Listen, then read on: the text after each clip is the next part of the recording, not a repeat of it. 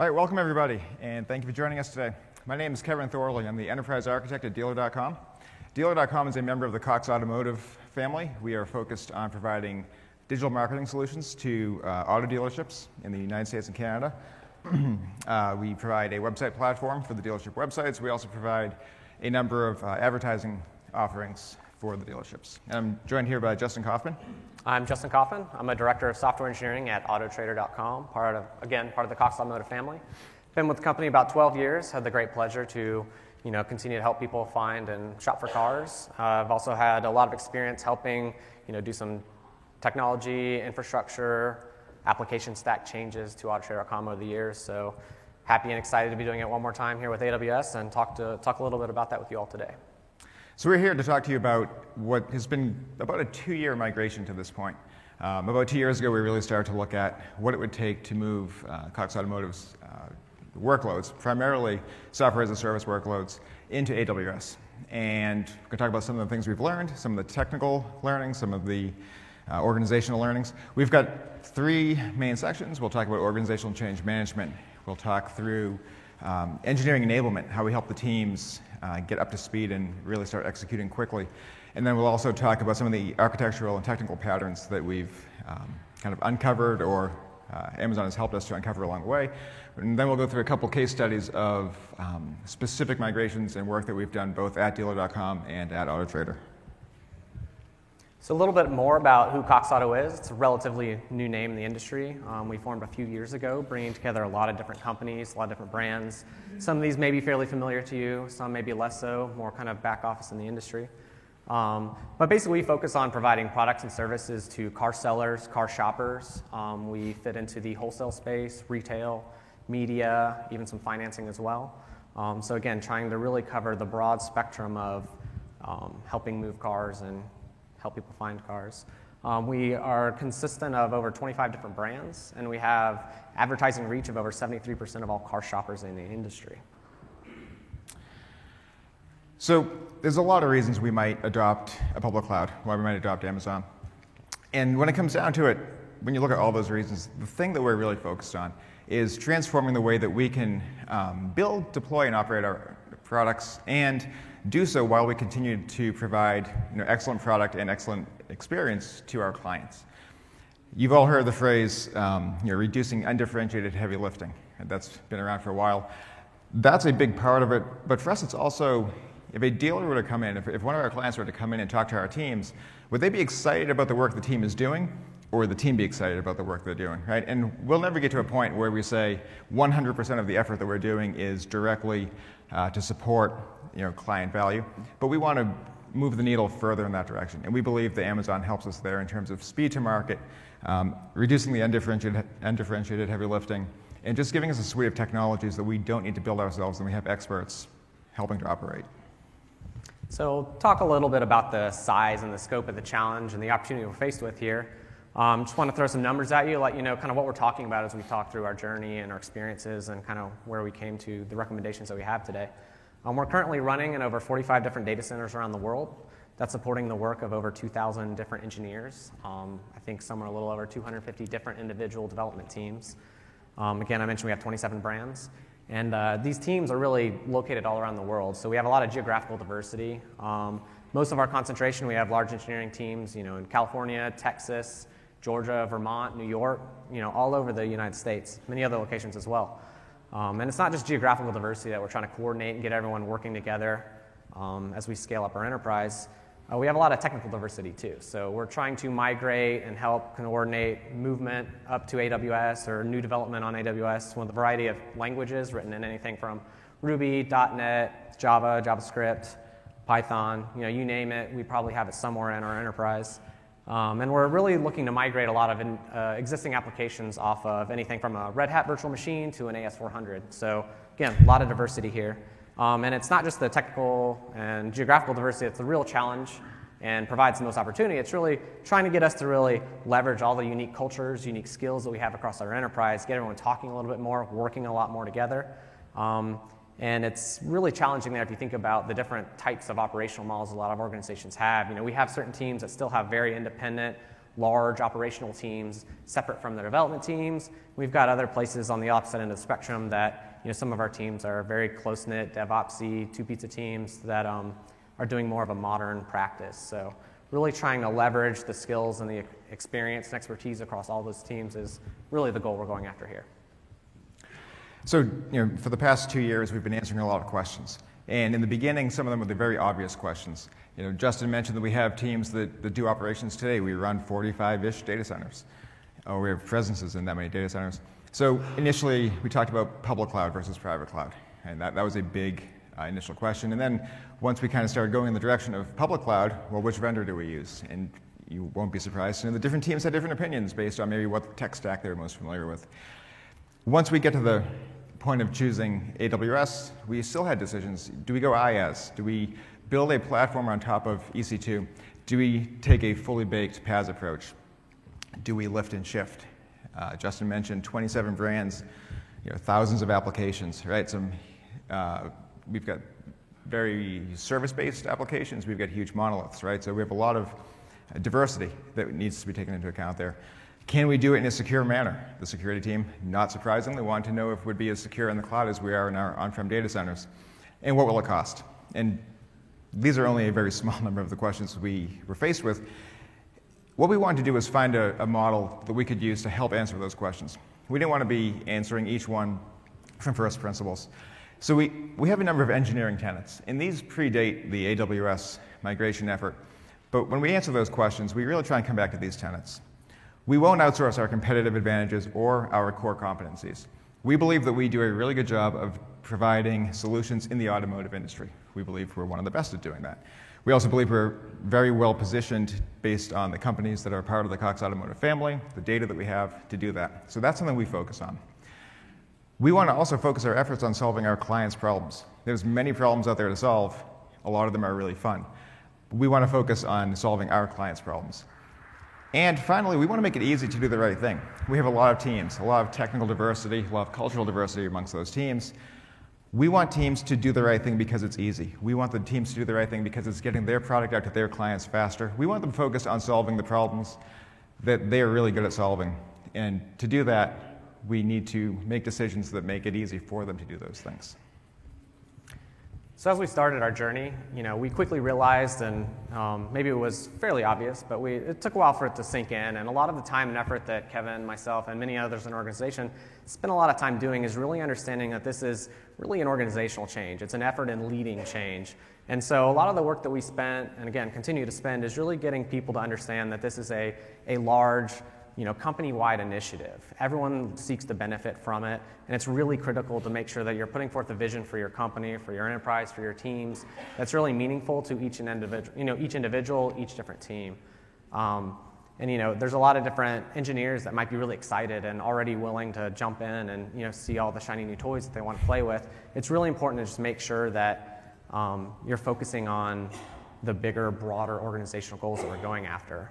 And so with that, it's really important, and um, you know, we spend a lot of time really talking about the why. You know, we're really not just looking to talk about what we're doing. It's not just a data center migration, you know, better, faster, cheaper hardware. Again, it's a culture change, a shift in thinking. And so we try to spend a lot of time thinking about reinforcing that this is an opportunity for us as an enterprise to start to align on common languages, common capabilities, common tooling you know, common ways to communicate with each other.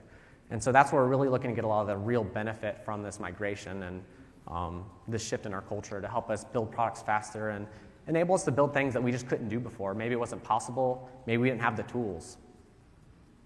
And as you start to talk about the why and engage with the organization, it's really important to spend a lot of time listening, engaging with individuals, engaging with different teams, because um, really you have to hear everybody out. Again, this is a large scale company effort, and so you're going to be talking with a lot of different teams. It's really important. Make sure you hear everyone and they feel like they're being heard across all different departments. Again, engineering may be one of the easier ones, again, because some of this is exciting and there's fun technical problems that people like digging into. But at the same time, there's a lot of benefit for finance. You know, better, easier traceability. Um, there's benefit maybe to marketing. We can spin up things faster. Certainly benefits to our product partners. So really important to focus and engage with all these different teams um, and look for different ways to engage with them as well. You know, if, whether that's different types of training, whether it's helping do kind of collaborative joint road mapping with all the different teams. Um, definitely a key to success there. And um, some of you who may have heard this rule in marketing called the Rule of Seven, um, that rule basically states that typically you need to give a message to someone seven times before they really hear it. And I think uh, you know, reinforcing the why behind this larger change and the benefits we're really seeking, that's kind of important to do here as well.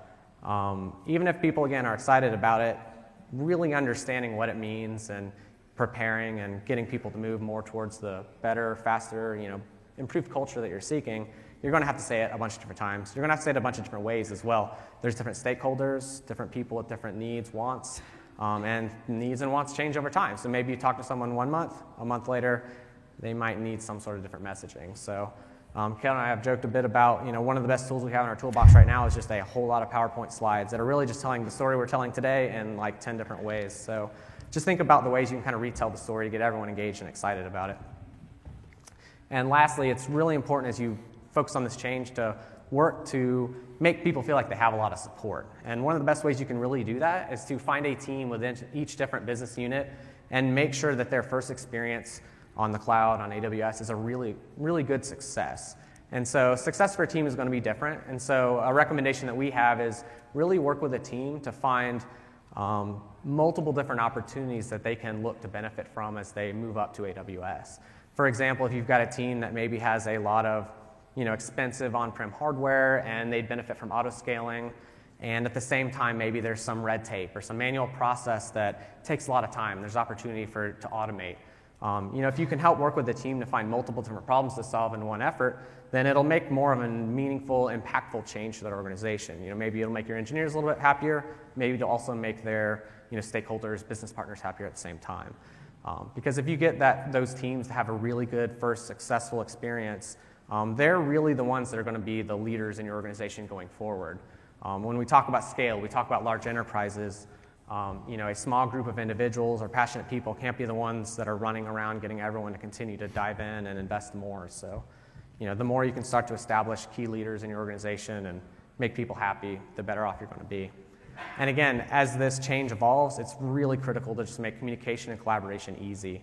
Um, finding people that have run into similar problems, bumped into similar um, challenges, the more they're talking, the more they're collaborating, the more they're sharing their success stories, I think the faster and um, the faster the adoption will be and the more benefit you'll get.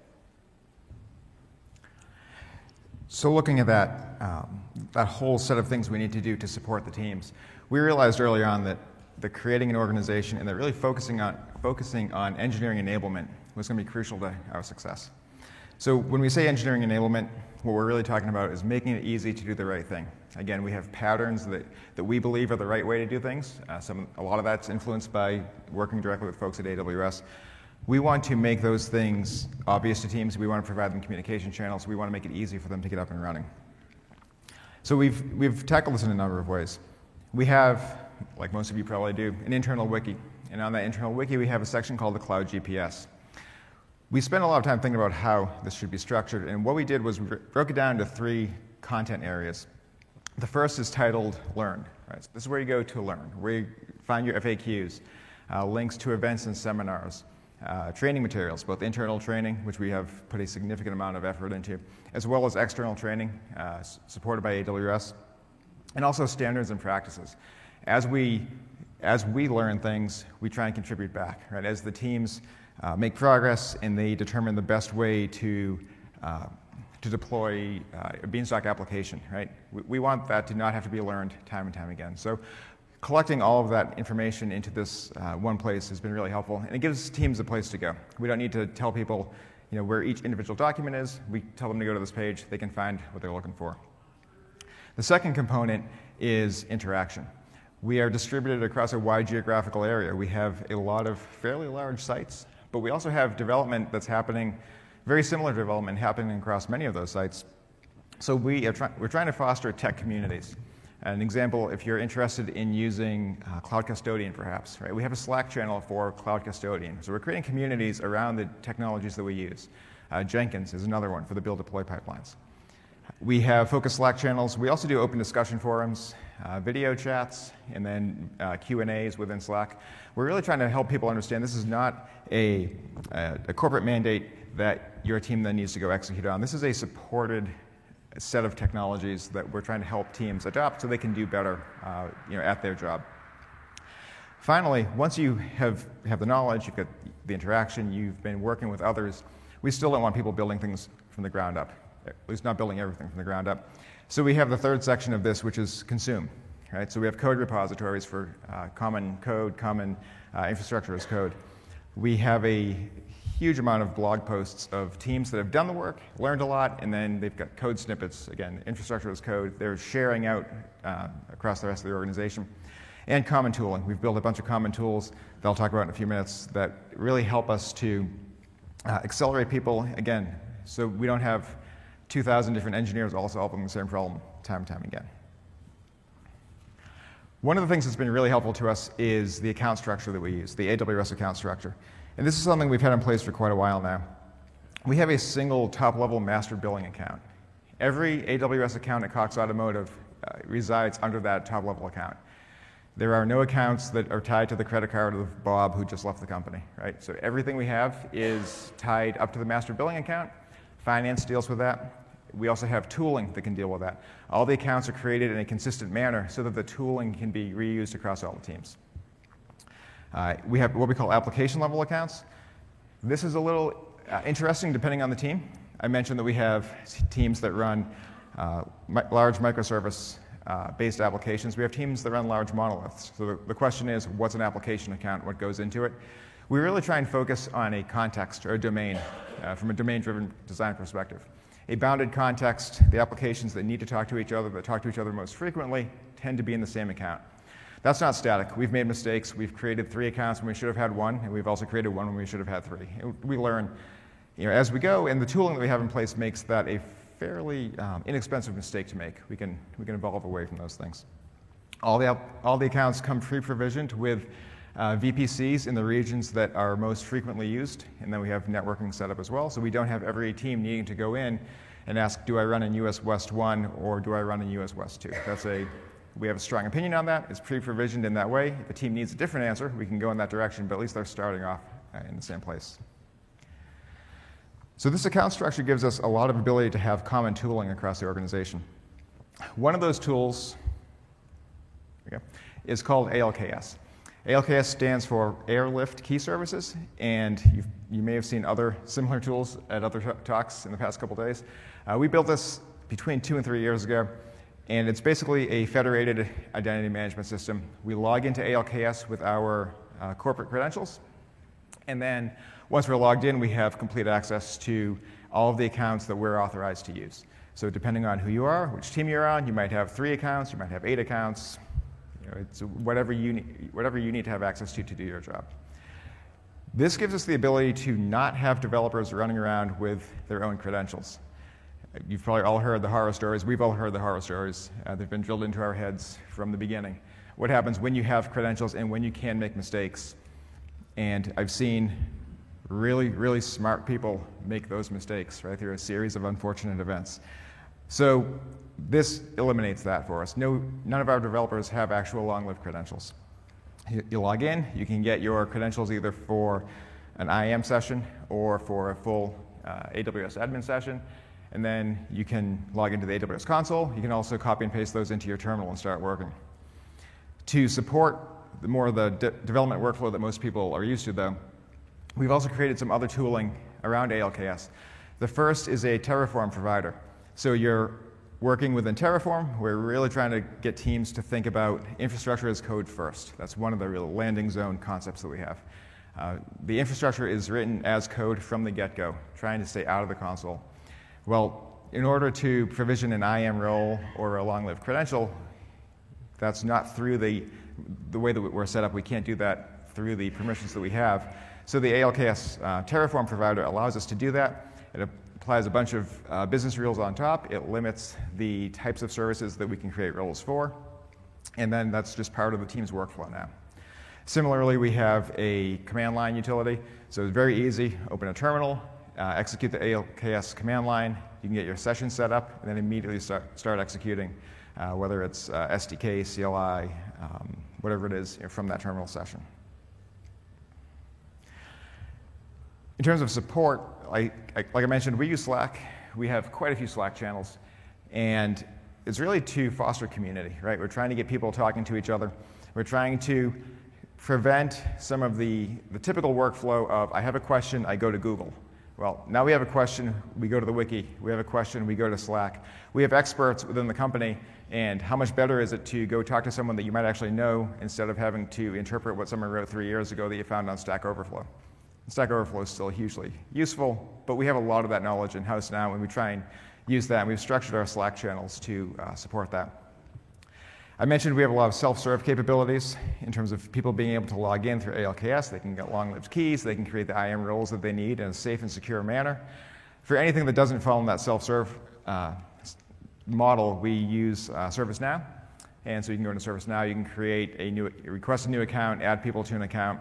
The whole thing is uh, pretty well set up and easy to navigate. People have a very small number of tools they need to use to work within this ecosystem, and it's really easy to get people up and running using those tools.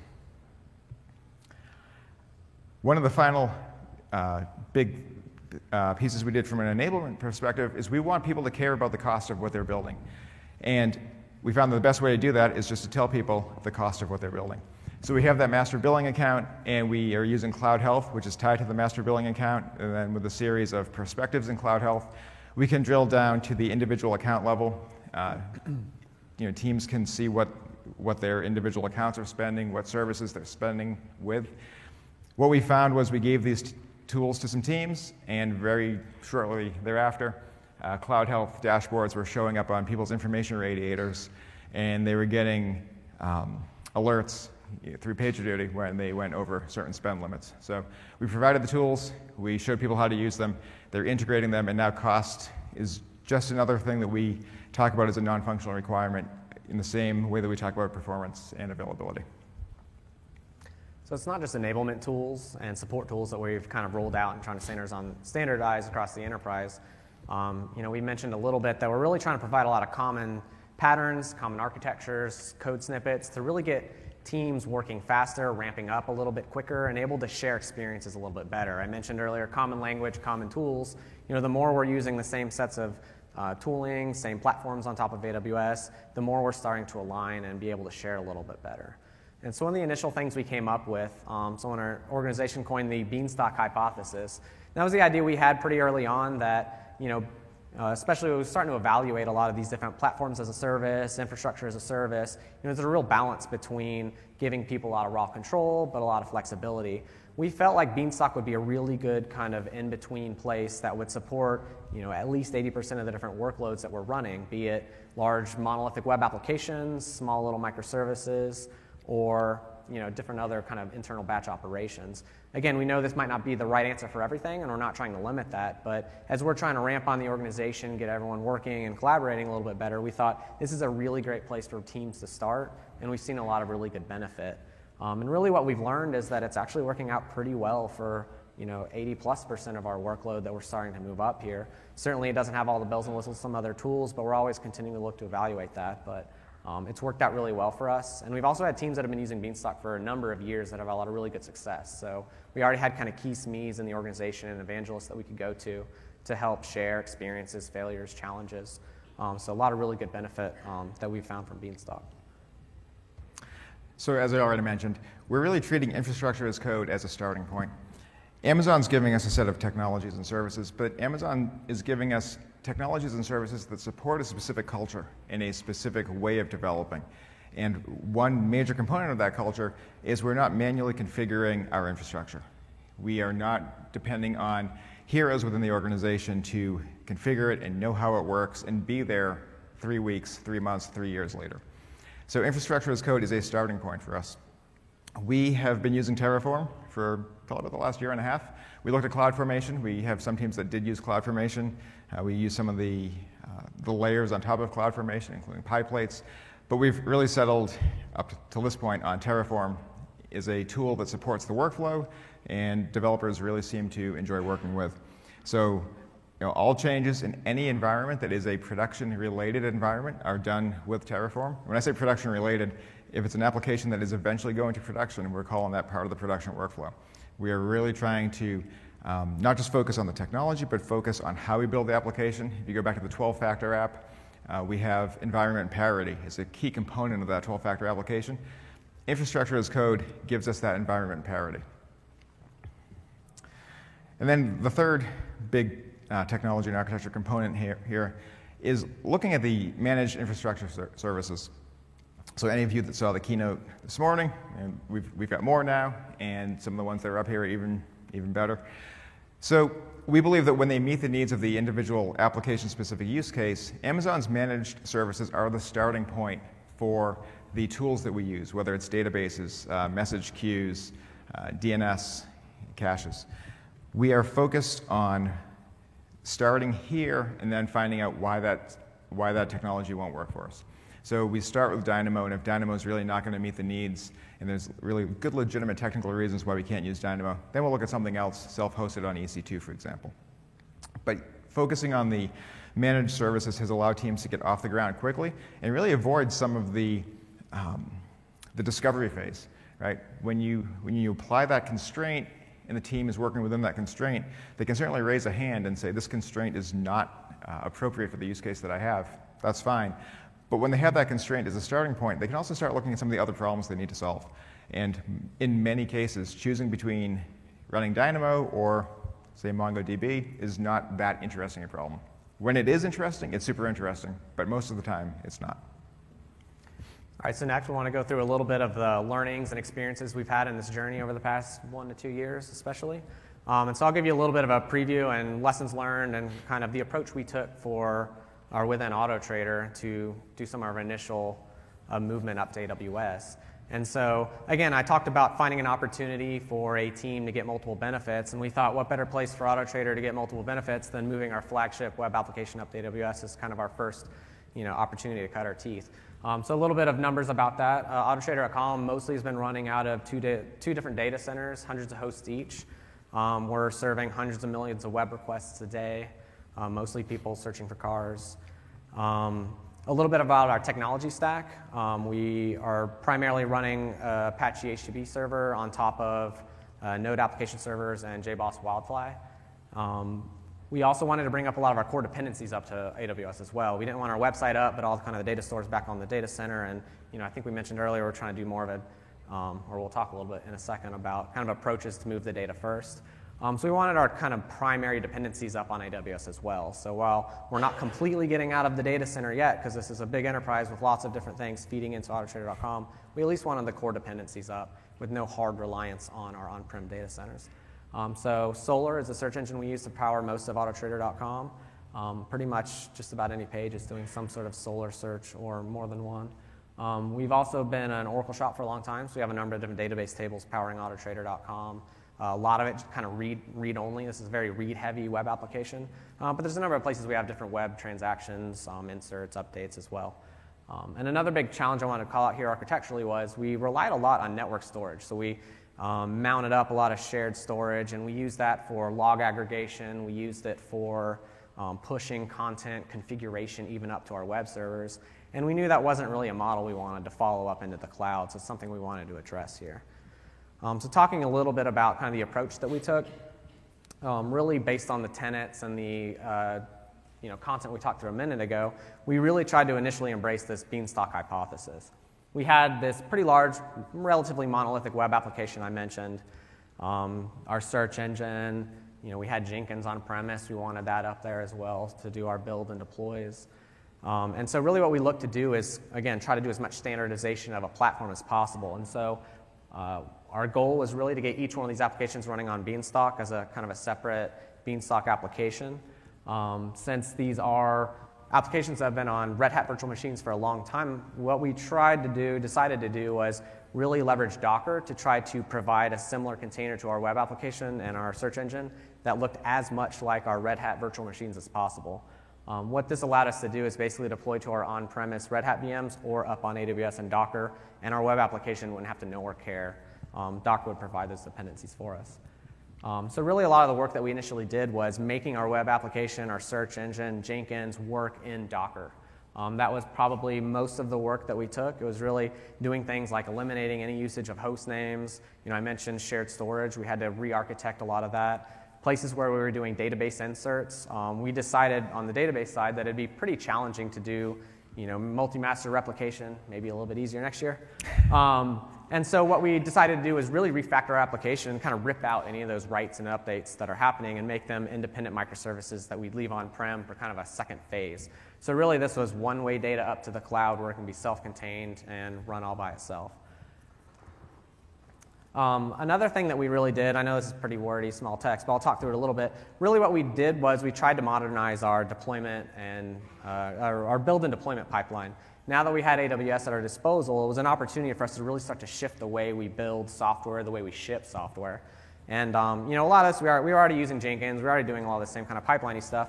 But the kind of interesting thing that AWS really allowed us to do was um, start to rethink the way we treat environments. And so one of the things that we did that we found really successful is um, we have basically ephemeral environments for any of our pull requests, any of our branches. So at any given day, we're spinning up and creating you know, dozens of environments that are only alive for the length of the testing phase. So we will create a brand new Beanstalk environment, run our security, our integration, functional tests against it.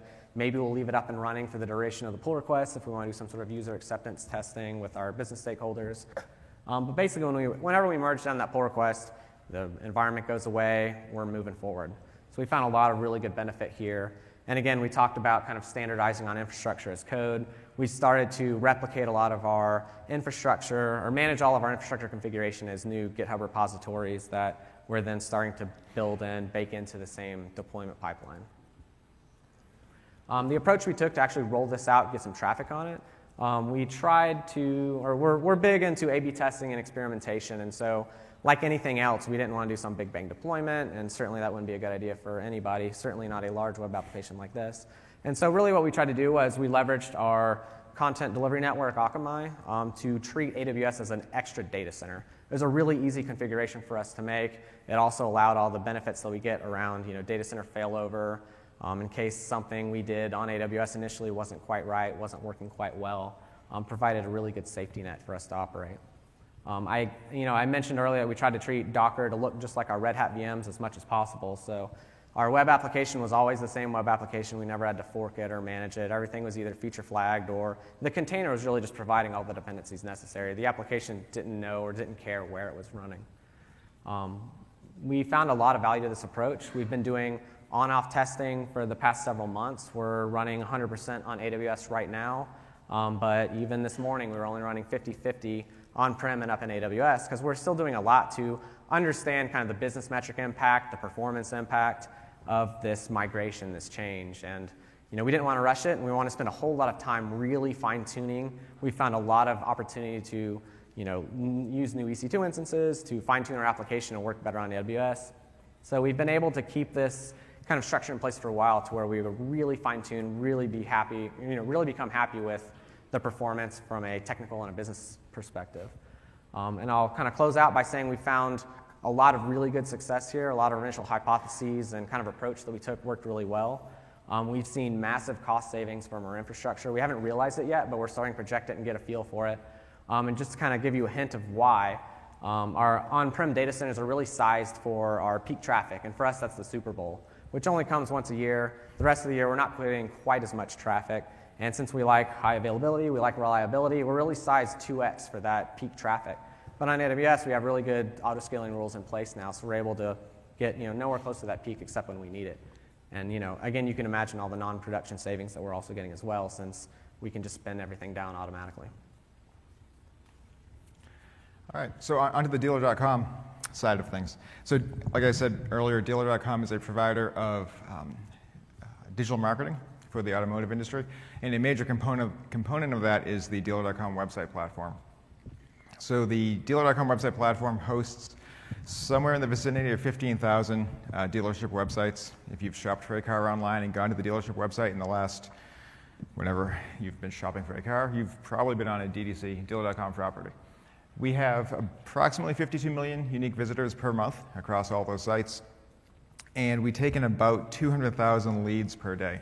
Uh, some of those leads come directly from the website platform, some of them come from call tracking providers that we partner with. But the leads are kind of a core component, right? We have a saying that we don't lose leads. when you lose leads, things are bad. Dealerships want those leads, they need those leads. That's how you communicate. You go to the dealership website, you schedule a test drive, you make a request for uh, more information about a vehicle, you make a service appointment. Those leads are, are the lifeline for the consumer to the dealership. And when that's not working, we're not having a good day. Bad things happen. So the leads platform is a fairly old component of our system. It's a, in the 10 to 12, maybe older, uh, 10 to 12 year old variety. So we focused on this as a component that we wanted to move to AWS initially. And one of the reasons we did that is we had to integrate a new source of leads, a new call, new call tracking provider. And what that is, is when you call the number on the dealership website, uh, that isn't actually the dealership's phone number. That goes to some other provider that will route you to the dealership, but then all of the metadata about that phone call is preserved, right? and that comes into the dealership as a lead. So we had to do one of these new integrations, and we said this is a good opportunity to really put some of these hypotheses to work, just like Justin mentioned at AutoTrader. So the legacy platform consisted of a number of inbound um, lead sources. We get some leads coming in from OEMs, from the manufacturers. We get some leads coming in through call tracking providers making HTTP, HTTPS calls into our services. Uh, we have some leads actually coming over email. They'll send us email for each lead. And then obviously we have the website platform, and anything you do, any way you interact on that, on that website, that's also coming into the system as a lead. Uh, we're, we're using RabbitMQ uh, on-prem as our uh, messaging system. Eventually, all those leads come into a JVM, a Java application, that is doing all the processing and persistence. And then we have a set of applications that the dealer, the dealership users can use to view the leads and communicate, you know, call people, respond via email. So we started with the Beanstalk hypothesis and favoring managed services, and we started off by adding a new endpoint. Right? So the new endpoint was going to be where the leads came into for this one call tracking provider. What we quickly got to was that we were fairly quickly successful doing that, and then we said, well, let's just move all the ingest. We had originally said, well, we'll take it end to end. We'll take one uh, type of lead coming into the system and the processing of that lead and the persistence. But we quickly realized we had, would gain a ton of benefit by just taking all of the ingest endpoints and putting them into AWS. We gained uh, significantly faster development velocity. We also gained a lot, lot better uh, disaster recovery capabilities. So within the span of about six months, we had moved 100% of our lead ingest into AWS. That's HTTPS endpoints, uh, that's uh, messaging endpoints from our internal applications, and it's also email endpoints. The email was an interesting one. It, you know, we talked about change management and how you know, working with people to change the way they think about things. The first iteration of, of email, uh, the inbound email leads was we'll stand up some EC2 servers and put um, mail transport agents on them. And then we said, well, why don't we use SES? And we did. And we eliminated a dozen ish EC2, well, a dozen uh, virtual machines, and a couple of our systems engineers had a much better life after that. Uh, they get to do, work on more interesting things. So, really taking those, um, those starting points of using the managed services, using Beanstalk, and finding out that there was a pretty good starting point, and it really did work well for us. So today, 100% of the ingest of those lead sources is coming in through HTTPS endpoints or SES, coming into Beanstalk applications, immediately persisted into S3. So no matter what happens after that point, applications are down, processing fails, we can always go back and reprocess. Uh, lost leads are largely a, a remnant of the past. And we're now working on taking the processing itself and moving that up into AWS, and we're able to do this in pieces. So we've got the ingest, processing is slowly moving up, and we'll continue to either rebuild those applications or lift and shift those applications you know, over the course of the next probably six months or so. So as we've gone through this, we've identified a number of patterns that are important to us. And one of the, one of the big things for us has been hybrid architecture, hybrid being on-prem and cloud we're not going to, even within dealer.com, just one of the, one of the small, not small, one of the larger companies, but one of 27 brands within Cox Auto, we're not going to be able to lift and shift the entire platform, the entire set of applications in a short amount of time. So we need to live in a world where we have applications that run on prem and in the cloud. We live in a world where we have many AWS accounts. If you think of the networking involved, the number of VPNs that we would be creating, it becomes unmanageable at some point. So we really realized early on that we need to think of ways to make it easier for our on prem applications to work with our cloud based applications as we go through this migration process. That includes secure and reliable transport, it includes authentication and authorization, and it includes acceptable latency. So, one of the first patterns that we uh, have really embraced, and maybe it seems uh, obvious eventually, but using IAM and the SDKs to integrate directly with AWS services from the data centers. This took a little bit of getting used to for some people because there was a perception that using IAM credentials, long lived keys, is an anti pattern. And there's plenty of cases where that is true. But for these applications that run in the data center that need to access cloud services, we found that treating the keys as, um, as any other secret, handling those keys responsibly, allowed us to integrate directly with the SDKs and eliminate a large number of use cases that we didn't really want to have to support. What it also came down to was that if we had stood up HTTPS uh, based services, a RESTful service, for instance, for communication between on prem and, and, the cloud, we'd still be handling authentication and authorization, and those keys are just as uh, critical as the IAM keys. So, a lot of the applications we have today are hitting things like SQS, S3, in some cases Dynamo, uh, from on prem, and they're using that as a stepping stone to move those applications into AWS. The second pattern that we've identified, we're just calling cloud ready applications. Basically, building applications that are destined for the cloud, but for some short amount of time do need to live on prem until all the components of that system are ready to move. So, I mentioned earlier that this isn't just about the technology that Amazon gives us, it's about the way that we build the applications. So building those applications you know, along the lines of the 12-factor app on-prem, and as Justin mentioned, you know, using Docker and AutoTrader allows us to then have that flexibility so that when we have enough of a, um, a body of work that we can move it up to the cloud, we don't need to re, um, re-architect what we have, right? So we're building applications using 12-factor patterns. We're building those applications using the AWS SDKs so that they're working with SQS and S3 and Dynamo right out of the box instead of doing a two step or even three step process where we have to put them in the cloud and then migrate them to use cloud services. Uh, one other technology that's been hugely helpful here is Netflix Hollow, a caching solution that we've been using quite a bit lately uh, for a number of the applications that are going to live in the cloud, but for the foreseeable future, three, six month horizon, are still running in the data center. They're able to use Netflix Hollow. They are able to uh, deal with eventually consistent data. And once we move those applications to AWS, or in some cases, the same application is running in both places today, uh, we don't have that fork that we need to do. Closely related to consuming services from on prem is the mind shift of using asynchronous services. Many times, the, you know, the way that we have applications integrating within the data center, it's a lot of service to service communication we're finding that while that's appropriate for a lot of use cases, we often overuse it. It's a hammer, everything else is a nail. Looking at asynchronous integration allows us to eliminate a whole set of failure cases in our on prem to cloud architectures. So when we can rely on eventual processing because something is in SQS or it's in Kinesis or it's been pushed to S3 and it will be processed at some later point in time, you remove that temporal coupling you no longer care, no longer care if one of the services is down or the VPN has gone offline. The service, when it comes back up, will continue processing. Your data is not lost.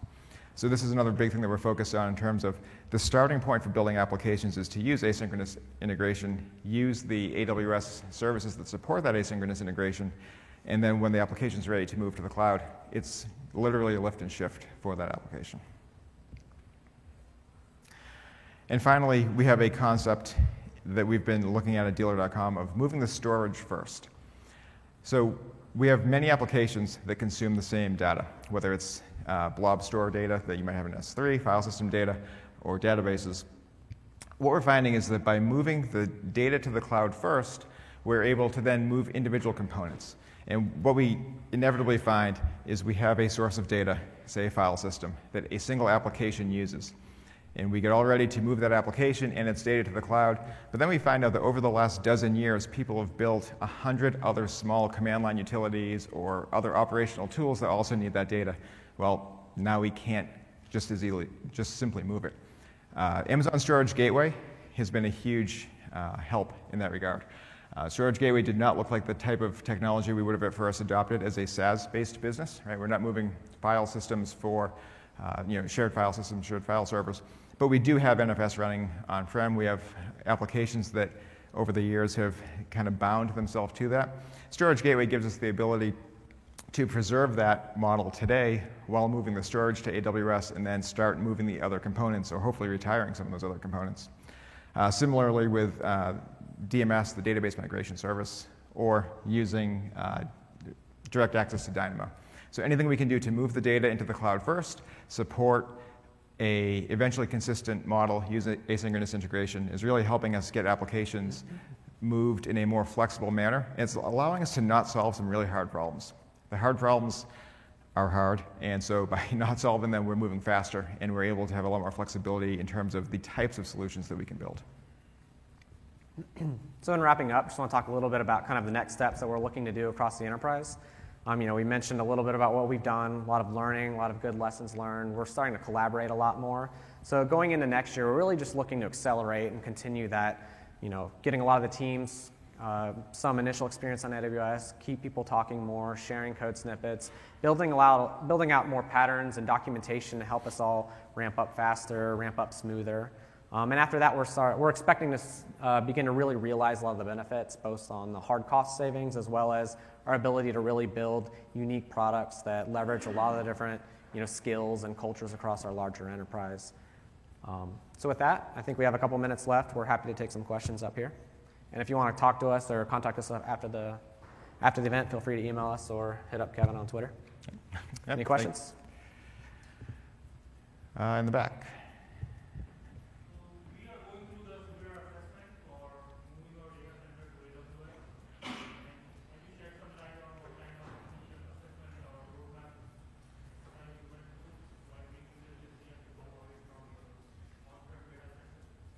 I, I, if I heard the question, you're asking about the initial roadmap and timelines for some of what we've done? Yeah, so we've been, like I said, it's, about, it's been about two years now. And just to go back to that previous slide, um, you know, 2016 was the inception, really starting to look at this seriously, uh, looking at it from a financial perspective, looking at the, the technical um, realities of doing this. A lot of learning in 2017.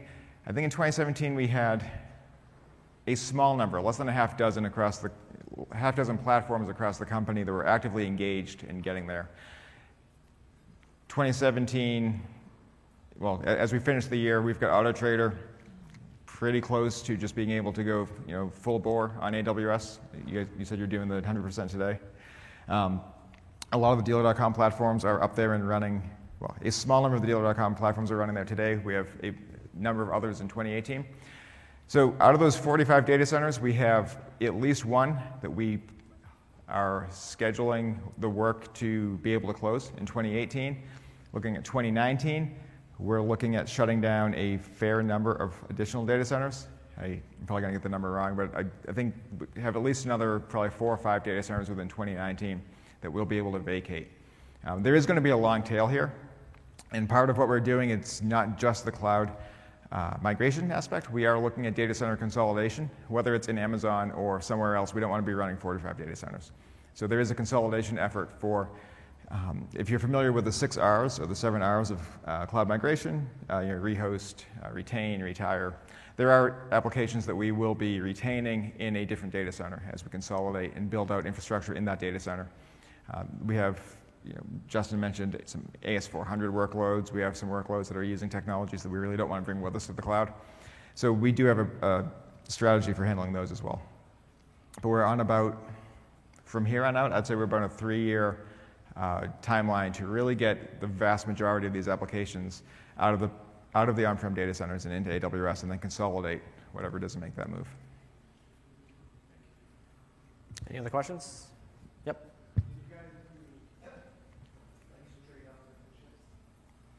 Straight up what? Sorry.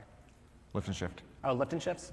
Um, you know, we have a variety of teams taking different approaches. Um, the AutoTrader case study I gave you is probably the closest one that I'm aware of. That's more of a lift and shift. You know, I mentioned we did a good bit of refactoring. A lot of that was just kind of re-architecting to do things like event out logs and stream out data, things that we did on premise many months before we actually moved to the cloud. We talked about kind of cloud ready. That was one where we, you know, we kind of called it a lift and shift, but it was kind of a, you know, talking about the seven R's, kind of a combination of re-platform, re-architect, refactor.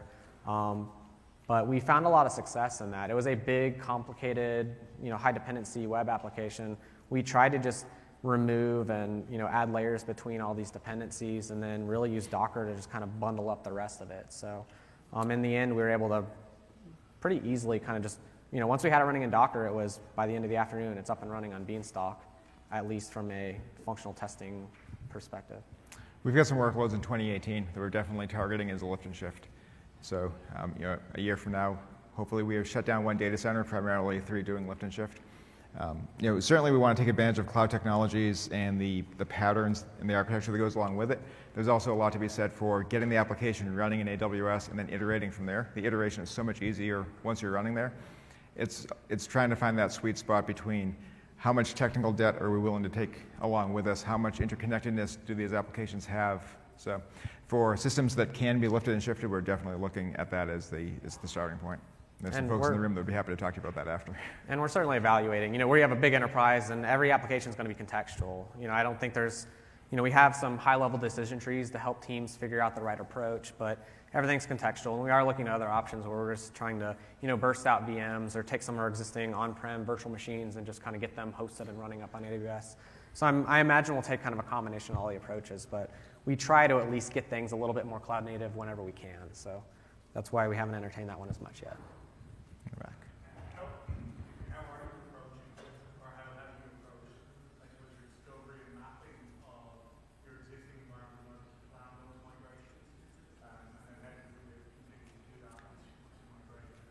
Yeah, we have a whole team that is dedicated to uh, not just the AWS migration effort, but the, the data center consolidation effort. So they've been building out um, those plans and those inventories of applications. They've been using some tooling. We, we use some, I can't recall the name off the top of my head, but we did use some tooling to map the data center, determine what we had, at least from a physical uh, asset or in some cases virtual asset perspective, and then look at what, you know, how that maps in to AWS if we, you know, assuming if we lifted and shifted the whole thing, which we're not, but as a starting point, it gave us some idea of the footprint. Um, that team is, you know, managing, kind of working with all of the various business units and on a monthly cadence, reviewing where they are with the, um, the progress they've made, what's next for them, are they online to hit their targets to retire this application, that application. We're really trying to think of the word application is pretty heavily loaded. Again, I said for someone that runs a monolith, an application makes sense. For someone that runs a microservice or a service based architecture, what's an application? We're using the word platform to denote a set of, set of applications, a set of artifacts that provide a business capability. So we're really looking at these platforms. So within dealer.com, we've got an advertising platform, a website platform, a leads platform, and that allows us to not get caught up in the, in the individual application, individual data source. We're able to look at it at a higher level. And then when we get closer, we certainly dig down into the number of VMs, the data sources, the file storage, et cetera. Yes.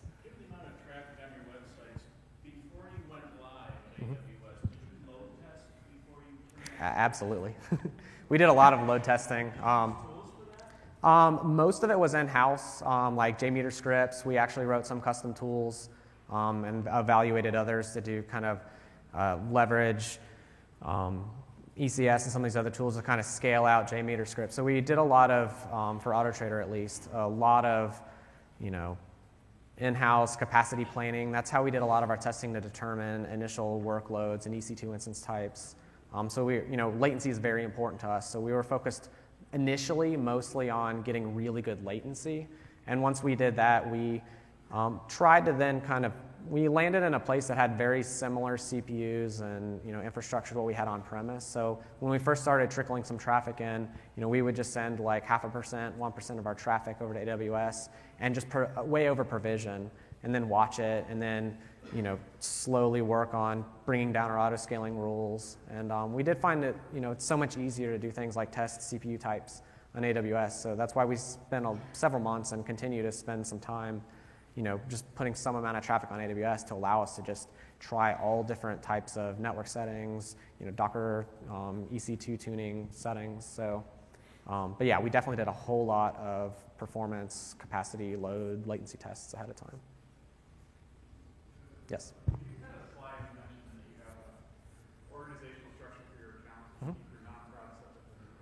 Yes. Do you have situations where you have metadata or, or data that's shared between the environments? How, how do you handle that? Yeah, so it, it, for those application accounts, every application account or bounded context account will have two actual accounts. We, we talk about it as the uh, like the website platform account, but it's actually two. It's prod and non-prod, and they're provisioned identically. We have the same um, like restrictions, security restri- restrictions on on both of them. The only thing that really crosses over is the build and deploy.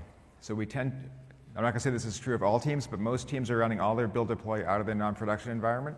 And non production isn't just the environment, non production will run uh, QA, beta, dev, staging, all your ephemerals, right, everything else. It also runs your uh, CI CD pipelines. So the only thing we ended up doing was there is a uh, IAM relationship between that account that allows it to uh, publish out to the production account and the production account is only the production application. But using, um, you know, using Terraform, most of that's handled through the infrastructure as code, and then you've got um, just the things that are truly different between them are, are handled individually. Yeah, everywhere else we just try to set up, you know, trusted, you know, REST endpoints that just goes out to the public internet and treat them as kind of truly contained teams. And as we try to shift our culture to be a little bit more autonomous, a little bit more independent, and treat everything as a shared service, we try not to set up too much.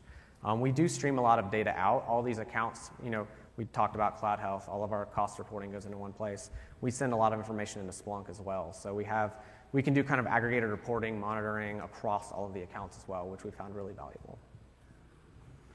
Any other questions? Yes.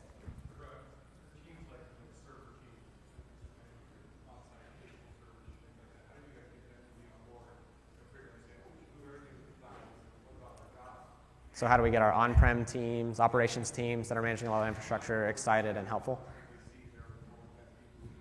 Yeah, I think that's certainly a challenge. Um, I think what we try to focus on is there's, you know, a lot of the things, you know, it's the typical automation robot problem. There's better problems to be solved. Um, we're not looking to do headcount reductions. We're looking to find those people that are skilled employees, have context, you know, retrain them, get them excited, you know, get them focused more on some of the business problems. So a lot of our teams where we are a little bit more, you know, operational and dev, we're looking to try to blend them, get those operations guys a little bit closer to the development teams, get them to teach and understand and help build better automation around, you know, performance management, security testing.